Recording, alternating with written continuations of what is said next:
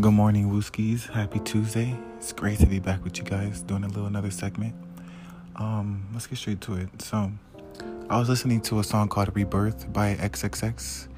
Um, and he wasn't really singing, he was just more talking, just a little skit.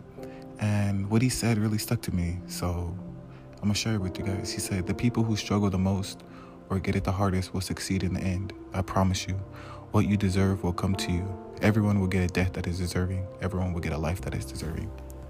And, you know, that really stuck with me because I have been really going through it lately. And I know a lot of people, other than myself, are also going through it. So, what I just want to say is, guys, stay strong, manifest these things, but also put in the work. Manifest and put in the work.